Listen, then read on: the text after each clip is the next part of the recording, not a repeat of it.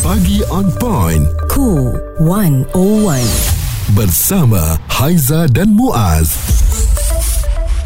ingin berubah atau tidak seorang transgender ini yang kami bawakan untuk kita menyelami mengetahui banyak sangat why kenapa menjadi begitu kenapa uh, melakukan perubahan yang sangat ketara dan uh, daripada umur berapa ianya berubah dan kita juga bersama dengan Zuri Muhammad Yusof pengerusi Pertubuhan Marhabah Selangor juga penyelaras kelas dan juga program yang uh, mana beliau telah uh, menerima lantikan ini daripada Majlis Agama Islam Selangor. Dan berdasarkan penulisan ataupun pembacaan saya eh saya ada nampak satu tulisan mengkaji tentang pelarangan transgender menurut uh, Buya Hamka dalam kitab Tafsir Al-Azhar. Transgender ini merupakan satu gejala ketidakpuas seseorang kerana merasa tidak ada keselesaan antara bentuk fizikal dan juga kelamin dan juga kejiwaan ataupun adanya ketidakpuashatian terhadap diri dia. Jadi jelas mm-hmm. bahawa mereka merasakan mereka tak puas hati dengan apa yang mereka ada jadi mereka berubah. Yep. Regina mungkin dalam keadaan ini transgender ni bila sebut transgender pondan bapuk ya ini perkataan-perkataan yang mungkin kita selalu dengar. Uh-huh. tapi anda sendiri transgender pondan bapuk ni semua ada perbezaan. Ya betul. Uh, apa yang masyarakat tahu bapuk pondan dia dia dia, dia, dia dikategorikan adalah satu. Hmm. tapi tidak sebenarnya.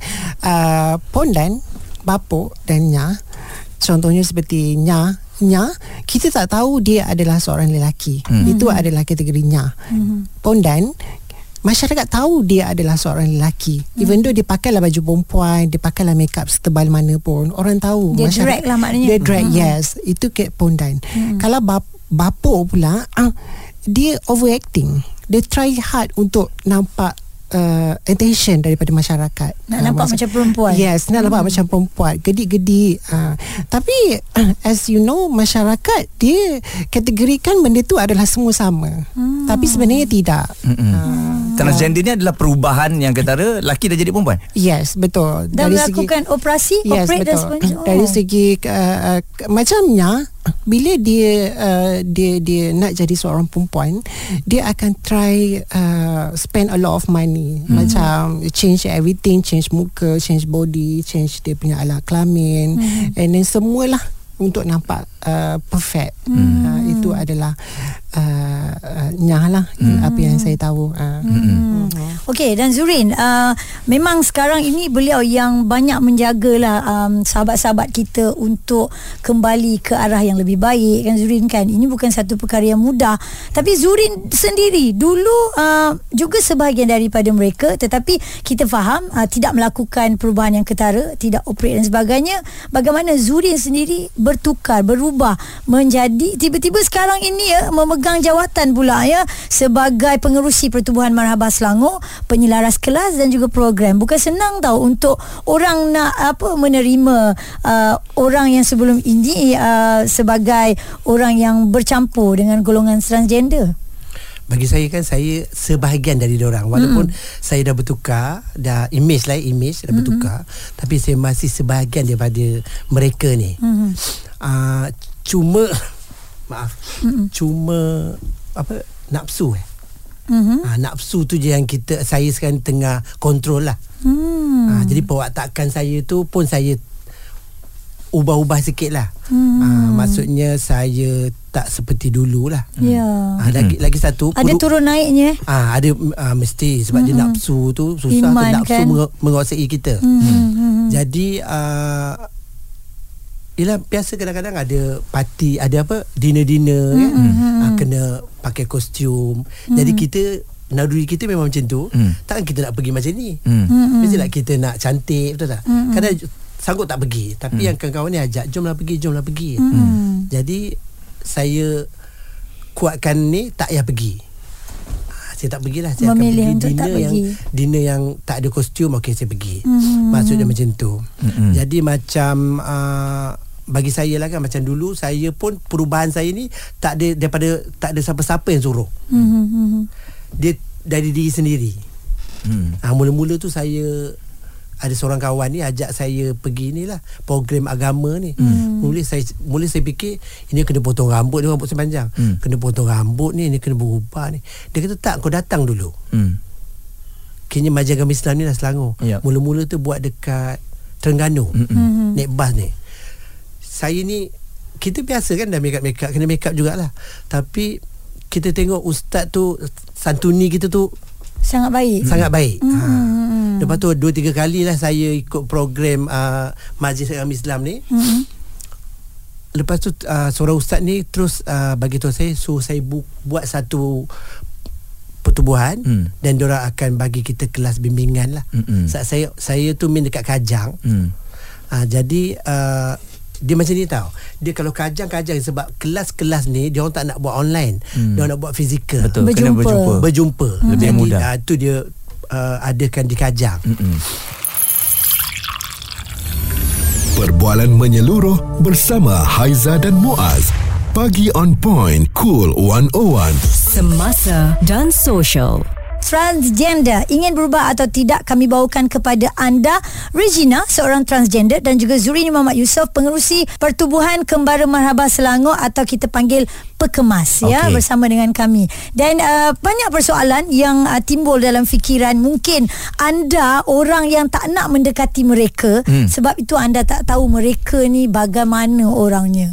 Um, mungkin isu ni juga agak tabu lah untuk dibicarakan di masyarakat terutamanya di radio mainstream ni apabila dengar mengenai ini apa benda nak menyokong kita kita bukan nak menyokong eh Mm-mm. kita kena faham ini adalah um, mereka berada dalam masyarakat Ya. kalau anda tak tahu kenapa ianya jadi macam tu macam mana nak berubah anda ya anda Kita terus tak kenal tu ya kan? anda terus menolak dan hmm. bagaimana cara kita nak bawa mereka balik ke pangkal jalan betul Mm-mm. tak Muaz eh Betul. Hmm. Regina, uh, dari segi perubahan transgender ni susah sebab dia mengenai badan. Hormon badan dilahirkan sebagai seorang lelaki berubah menjadi perempuan.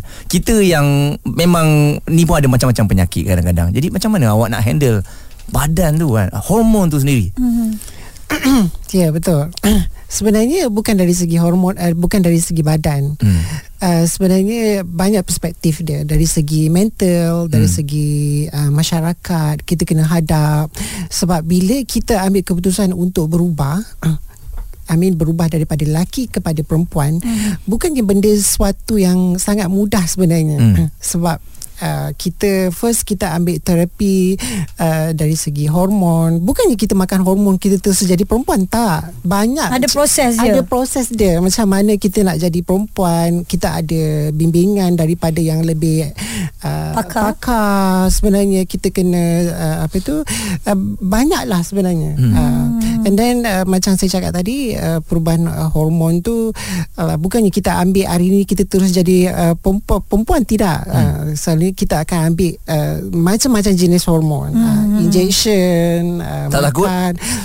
Uh, takut tu. That's why lah kita ada uh, macam apa yang uh, uh, apa tu yang masyarakat tidak tahu uh, apa tu uh, klinik kesihatan uh, titiwangsa. Dia mengadakan kempen uh, apa tu uh, kempen uh, mendekati transgender. Dia akan ambil uh, darah sampel-sampel and then uh, apa tu bagi uh, uh, apa tu Pemeriksaan uh, kesihatan. pemeriksaan kesihatan uh, kepada transgender transgender hmm. and then uh, uh, apa tu uh, hormon hmm. uh, itu semualah so dari situlah kita akan Uh, uh, uh, apa tu Kena uh, buat pemeriksaan berkala, eh? uh, berkala ya berterusan, eh? yes, hmm. betul Macam kami ada apa PKQM ni adalah uh, Pertubuhan Kesihatan dan Kebajikan Umum Malaysia. Hmm. Jadi uh, kami ni uh, pertubuhan ni uh, PKUM ni menyenangkan proses kami untuk uh, untuk apa? Buat pemeriksaan? Pemeriksaan kesihatan di klinik kesihatan. Satu, tidak pergi ke klinik biasa? Tak boleh ah tak boleh. Kami kena pergi dekat yang PPKM ni. Maksudnya uh, dari segi nama dia takkan dia sebut nama hmm. macam saya tak kisahlah kalau sebut nama saya Zurini nama saya memang Zurini kan dekat Dalam- IC ya Hmm. Jadi yang lain tu ibaratnya macam seorang ni nama dia Iskandar tapi datang Hmm. ah tu kita melalui ah pertubuhan ah, kesihatan Hmm. kebajikan umum ni jadi dia orang tak sebut nama dia sebut nombor. Hmm. Itu dia- pun demi menjaga juga ah, ni lah proses sebenarnya. tu ah proses tu senang.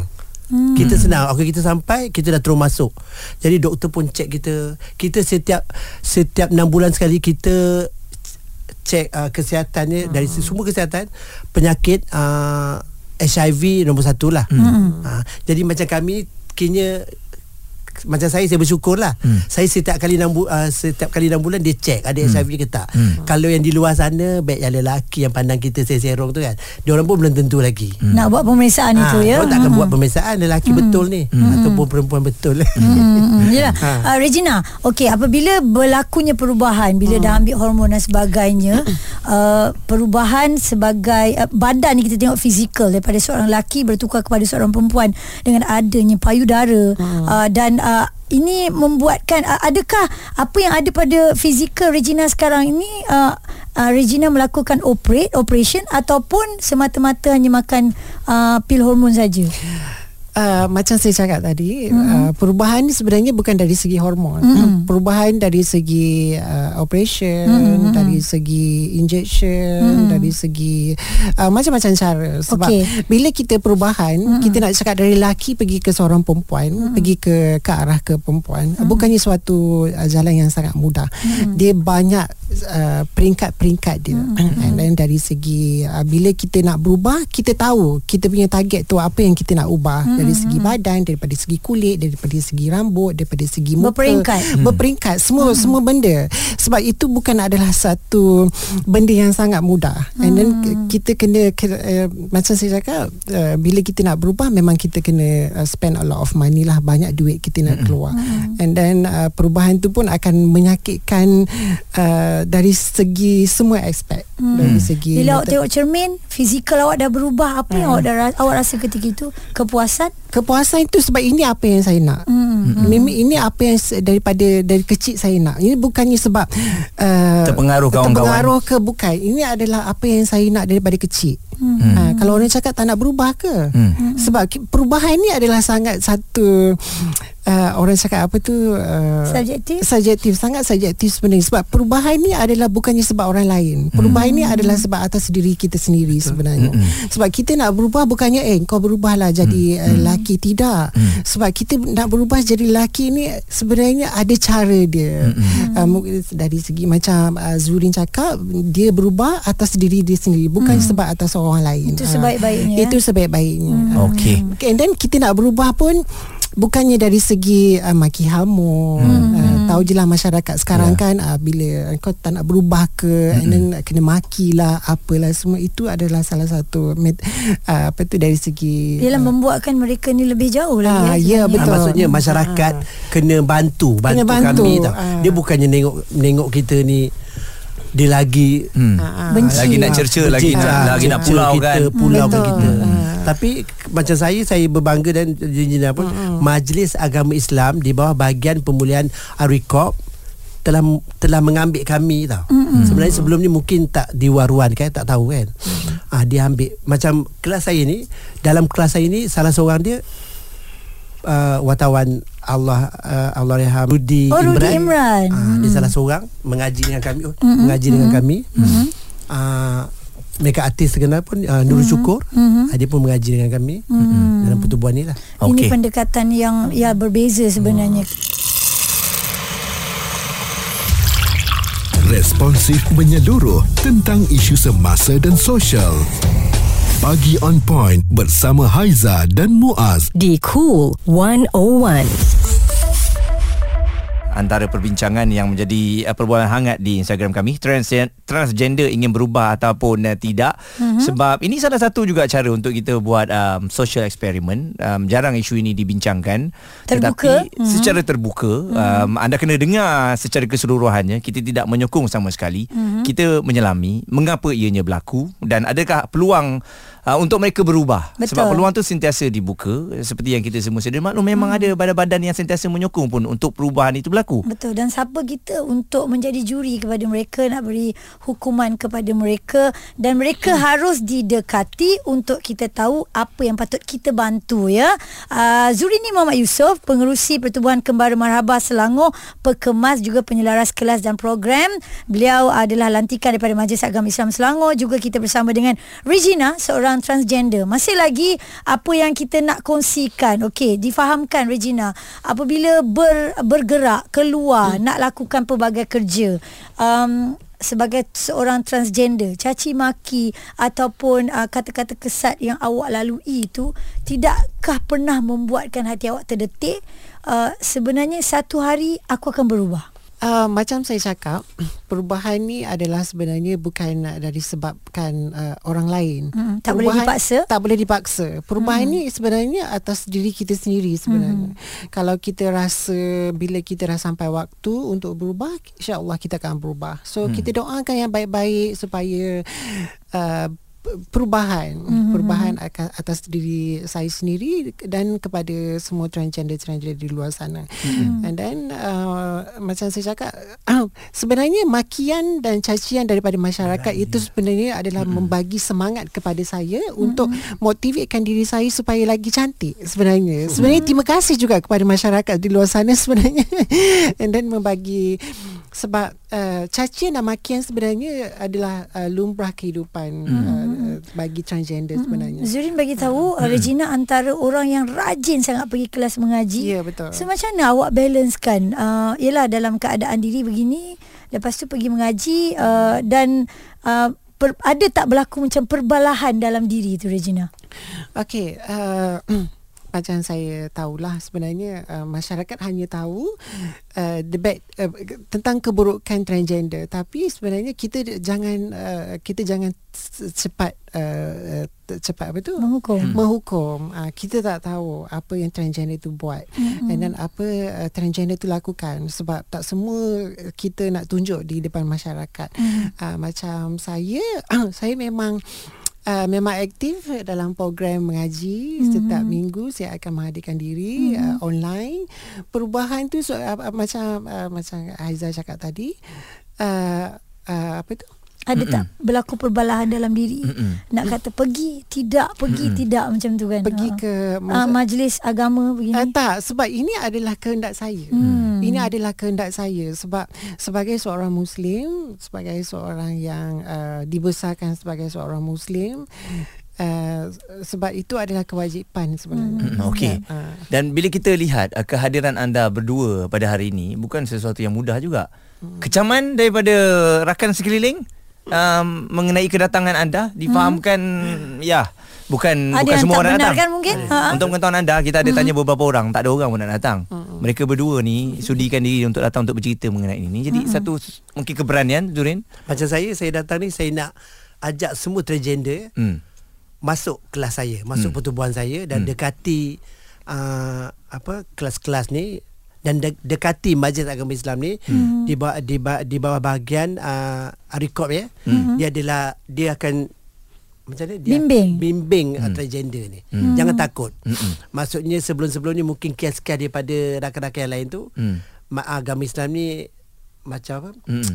nak menghukum, menghukum tak. orang sebenarnya tak hmm. pandangan mereka tu jauh tersasar lah ha. sebenarnya hmm. jadi macam macam kami macam saya kelas kami eh pertubuhan kepada mahabah ni uh, disediakan uh, seorang ustaz. Hmm. Eh, ustaz pun bukan ni, ustaz adalah pensyarah Uni KL, Ustaz Faris Azbullah. Hmm. hmm. Dan dia kehadiran dia, ustaz tu diberi uh, kursus juga. Uh, dia uh, daripada Maiz ada kursus, hmm. uh, maksudnya lantikan daripada Majlis Agama Islam. Hmm. Pembawakan tu bukan uh, mudah ya untuk mendekati mereka. Regina, um, secara ringkasnya, pernah menyesal dengan apa yang berlaku? Transgender yang awak pilih ni? Uh, menyesal tu sebab ini ada jalan uh, jalan apa yang saya pilih. Oh muda. Hmm. Saya tak pernah menyesal apa yang saya pilih. Hmm. Ini ada jalan apa yang saya nak sebenarnya daripada kecil. Hmm. Bila orang cakap kan uh, menyesal tak apa yang buat tak menyesal. Kalau saya misal kenapa saya uh, kenapa saya nak jadi macam ni? Kalau hmm. kalau saya misal saya tak nak jadi macam ni hmm. uh, even though bukan senang untuk jadi macam ni tau hmm. uh, kena dapat diskriminasi daripada family diskriminasi daripada uh, orang sekeliling hmm. diskriminasi daripada tempat kerja hmm. ini adalah bukan sesuatu yang mudah hmm. sebenarnya. Betul. Uh, hmm. Kalau orang yang tak kuat sikit hari dia boleh jadi gila. Macam macam sesengah uh, family eh. Hmm. Macam saya nak bagi tahu lah sekarang ni. Uh, jangan menghukum anak tu. Uh, hmm. Ha, dia nampak janak tu daripada sekolah rendah dan nampak macam ke apa more ke perempuan kan. Mm-hmm. Dia tak jangan hukum. Maksudnya dia bagi bimbingan. Mm. Dia kena carilah tempat-tempat yang untuk bimbing. Mm-hmm. Ha, jangan cah macam uh, kebanyakan ni rakan-rakan saya ni ada yang family dah buang dia. Mm-hmm. Ya, sampai mm. bila dah akhir hayat dia pun tak nak diuruskan. Hmm. Jadi pihak kami hmm. yang uruskan. Hmm. Ya. Sampai ujung-ujung sebab ada harta nak pula hmm. nak uruskan pula, ah, macam tu. Jadi ya? masalah. Jadi nampak kat situ ya siapa hmm. yang sebenarnya ada masalah ha, begini ya. Maksudnya macam family ni hmm. yang ada anak more ke transgender hmm. kena cari hmm. penyelesaian maksudnya kena, kena jangan tinggalkan. Ah ha, jangan hmm. tinggalkan dan janganlah terus nak tak nak mengaku anak dah. Hmm.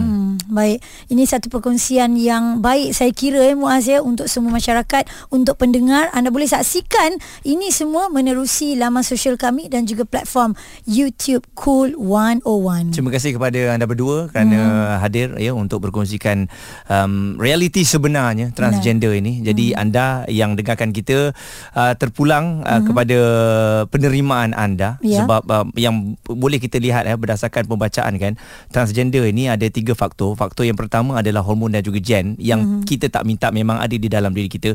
Yang uh, kedua adalah yang ini kita boleh berubah kerana faktor didikan daripada awal kecil lagi mm-hmm. dan juga faktor yang ketiga adalah kejiwaan mereka yang tidak memiliki uh, jiwa yang normal seperti mm-hmm. kita dilahirkan sebagai lelaki dan juga wanita. Yeah. Jadi kalau saya salah salahlah ini berdasarkan kajian yang telah mm-hmm. pun dibuat. Jadi kita harapkan apa yang kita berikan input pada hari ini memberikan sesuatu kepada masyarakat suara serta informasi semasa dan sosial bersama Haiza dan Muaz. Pagi on point cool 101